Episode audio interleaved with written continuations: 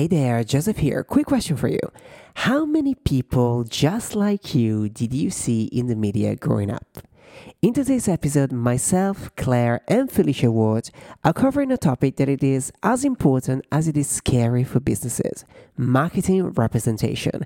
How can businesses be more inclusive? What is marketing representation versus inclusivity? Or what does inclusivity and representation mean to us growing up compared to now? Today, we are hosting the show a little bit differently. This episode is more conversational and raw than all the show before. We decided to have Felicia Ward as a co-host of the show rather than just a guest. And Felicia brought her expertise on working with Action Taker CEO to the mic for you today. Inclusivity is a part of this digital boss's value, which is why we decided to open up today and share our background growing up in different countries and cultures, share our experience, hoping for you to relate, connect, and feel empowered to embrace your amazing, unique self, even in business. Without further ado, let's get to it. Welcome to the Digital Bosses Podcast with Joseph and Claire. Our definition of being your own boss means showing up for yourself so you can show up for everyone and everything personally and professionally. So, congratulations on showing up, boss. We created the Digital Bosses Podcast to give you simple, actionable, step by step strategies to help you start, grow, and build a purposeful online business. If you are a business owner, creator, looking to build an impactful brand that makes a difference, you are in the right place. So, let's dive in. Welcome to the Digital Bosses podcast. And today it is a little bit different. We have two hosts, actually three with me. Felicia, reporting from Philadelphia, and then we have Claire from Toronto. Hello, guys. How are you? Joseph, how are you? Good Very morning. Well. I'm doing well, doing well. Super excited to see you both. It is so awesome. And today we are talking about a topic that I think is really needed to be discussed because we are talking about representation. And just to give a little bit of a perspective about what's been happening, listening to this on an audio, you don't see the video, we have a very key representation here. So we have myself i am italian. Uh, i am an italian gay man that we have that we have claire from toronto but generally you- my background my parents are from taiwan and i grew up in vancouver. So i represent uh, when i travel pretty much a lot and then live in different places. So representation of demographic of asians and felicia sure. And I represent African American and also Native American. So um, I kind of represent the United States and what's going on with minorities in, in the US. That's amazing. And today we are playing the game a little bit differently because we're all going to be hosts of the show. There's not going to be a guest. We're all going to be hosts and we all are going to share what is our you know feedback and experience when it comes to representation coming from different countries as well and living in different countries. I think this episode is a very key part of how representation looks like across the globe and how improve it learn from it and actually relate to it. So claire i will lead the mic to you. Well so felicia why don't you start with who you are and what you do and what is your superpower? So, I am a marketing communication strategist. I've been doing it for about 35 years. I specialize in crisis management and thought leadership marketing. And I work with uh, C level executives and entrepreneurs in helping refine their message clarity, their branding in terms of personal branding. And also, I work with them on cr- trying to create bespoke content so they can move forward in authority um, in their position. Beautiful. And my superpower would probably be I, I love marketing, but uh, consumer behavior. I think that's my superpower since I was time as a small child to go to the mall and watch people shop and interact and see who had bags, who was having a sale, and how people interacted with the salespeople. And we relate on that one, actually. You yes. know, the shopping spirit yes. and then checking on people behavior. So yeah, you take it all in you know and it's yeah, really help, it's do, helpful. yeah it's helpful in working with your marketing plans just to interact with customers and to see to, to be a fly on the wall and see how people what people actually do versus what they say they I have to say I do agree with you because mm. it is sort of a people watching taken to the next level, isn't it? It says a lot about you in the way you interact with other people. And talking about interaction, I have a question for both of you. What would you say was your experience, Felicia, for example, representation in media growing up? What was your experience growing up in America? And, you know, did you feel like you were represented? I was a kid pretty much of the 80s. So I was living at a time where we had the, for the first time ever. It was groundbreaking that we had the Cosby Show. We had a different right. You got to see uh, multiple, you know, different shows with different minorities, and there was a lot of shows that were number one where you were able to see African Americans. And it came, and in terms of broadcast, some of the top broadcasters were female African Americans. And it was the first time you saw them with instead of straightened hair. So it was a burgeoning time where people were like, wow, we're in our power previously we were seen stereotypically where they were criminals or uh, you know background people and they were poor. So here it was the cosby show comes out and all these shows could show there were doctors there were lawyers. There were different socioeconomic backgrounds that represented more of what i saw in it made people proud. I think that's what was what how I interpreted and perceived it, and it really was helpful to me. And how about you, Claire? How was your experience growing up in Canada and, you know, being Asian? Was was there such a thing maybe in the Canadian TV? I'm talking about TV because, of course, we come from a generation where there was no social media. So TV was the best medium we can kind of relate to. So, what was your experience? Well, first of all, I love this question because it really drew me to, you know, I'm in the 80s. so, I think this is something I can really resonate with Felicia. Um, I mean, growing up in Vancouver, I mean, obviously at that time, I, mean, I hang out with lots of people are just like me. Um, but when it when it comes to diversities and um, representation in media at the time, you know, even where I came from, my background, you know, I study fashions and beauties. I didn't really always see a lot of representation. And I remember, um, and he's like, okay, these are how people look like. You know, there's always a certain way how they talk about beauty. You know, mm. and I always just feel like, oh my god, how could I be like that? And then I had to use this as an example. I think Felicia, I can totally resonate. Remember the magazine 17 magazine? Mm-hmm, mm-hmm. So I grew up watching, yeah. like reading that magazine because it always looked so pretty. And then you know, and then there's obviously at the time you see colors, but you don't see a lot of Asians at the time in the market. Right, right. And then so at, uh, growing up as a teenager, and then obviously I'm not the typical like Chinese, you know, like I'm pretty internal, I'm not fair, and mm-hmm. I do mm-hmm. have a hip, you know, I'm a bit curvy, I'm, uh, which I talked about a lot it's also part of like body awareness but when you actually right. see in the tv you see in the media you always have that confusion in for me example and then i was like okay part of i was like how could i be like them? How could I look like them? And then when I was a teenager, everyone's a couple years I would travel to uh, Taiwan and I would go I would go to Asia, and I was like, well, I, I don't really look like them because they're all very skinny and they're very fair.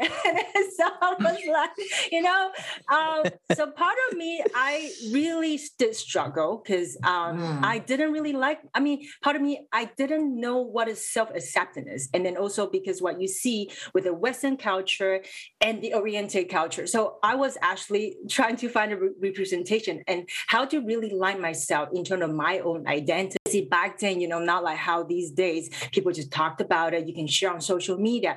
The knowledge is so much more back in your 80s, mm. you know. And then mm-hmm. when I actually uh, moved to London, UK, um, I was actually oh, like like overwhelmed the fact is how much diversity in London. You need you see different races, you different cultures, and I was like, oh yeah. oh my god, that I was really blown by. And then I was always influenced by how people live, their culture, and then their language.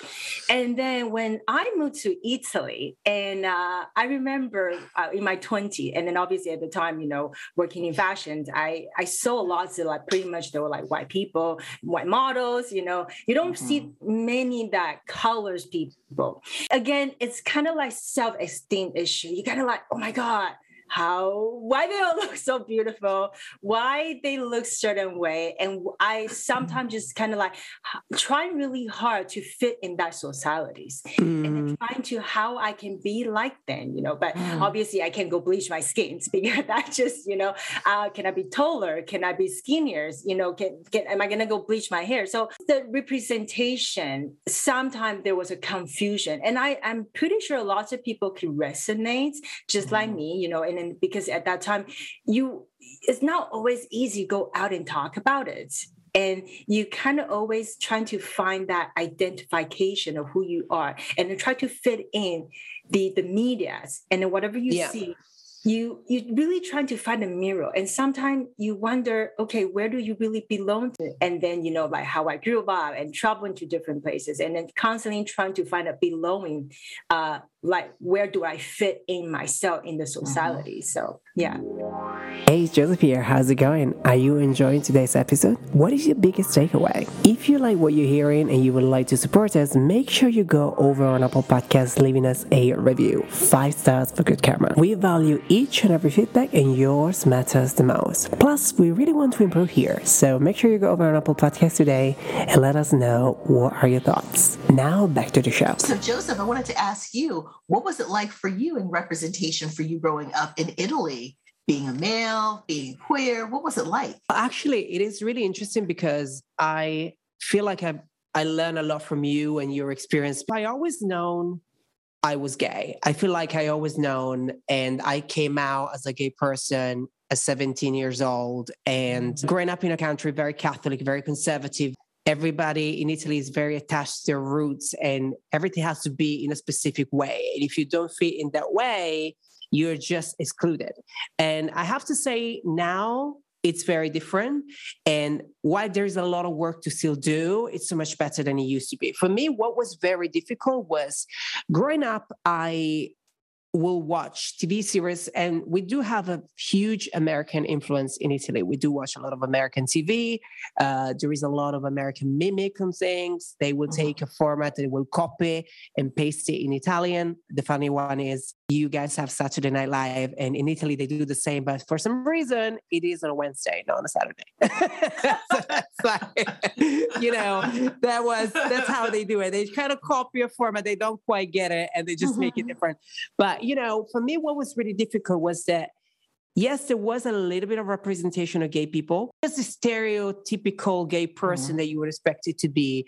Very yeah. flamboyant, very, you know, very glittery. And in 2022, as we speak, that is still the same representation. It hasn't right. changed. Okay. Right. And, you know, we're talking about a culture where if you're a celebrity and you come out as a gay person and you do your coming out public media, they pay you about 500k just to say that you're gay. That's Italy wow. for you. Okay. Wow. So, like, if you have actors, there was a very famous actor in Italy that came out as a gay guy, and he said, You know, I'm gay, be gay. And it became like front page news in Italy. To England in my early 20s, and I realized how everything is so much in that way. Nobody really cares. You can be mm-hmm. whatever you want to be. Whether in wow. Italy, there is a lot of interest about who you like, who you go to bed mm. with, who you fancy. There's a lot mm. of that. Mm. I say I'm thankful because I grew up in a very open-minded family. My family was very open-minded. They accepted me in a very, you know, easy way.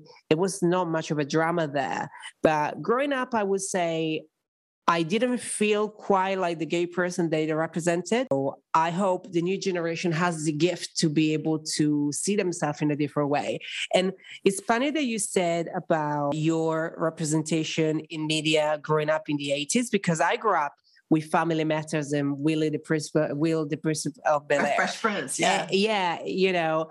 And I remember that in Italy, there was a big thing because there was no representation of black people on TV. And I remember having a friend of mine, we were schoolmates, and he was so excited about the fact that there was somebody like him on TV. Mm-hmm. Eye opening for me because if you think about when I work in beauty, um, I started working in beauty in Italy, and one of the biggest problems was the fact that women in Italy, it's really hard to find a foundation. It's really hard to find, you know, the makeup that suits your skin type. And you know, right. I remember one of the biggest mistakes people used to do in my industry was that, oh, you know, you're a black skin, you only have to go with bright colors. That is not quite true because you might want to wear nudes. Right. And I don't know if you relate to that, yeah. but that's what that was my experience, you know, of misrepresentation, if you will, of your culture. A question I have for you, Felicia. What is your take on cancel culture? And do you think we're going a bit too far with the inclusivity now or do you think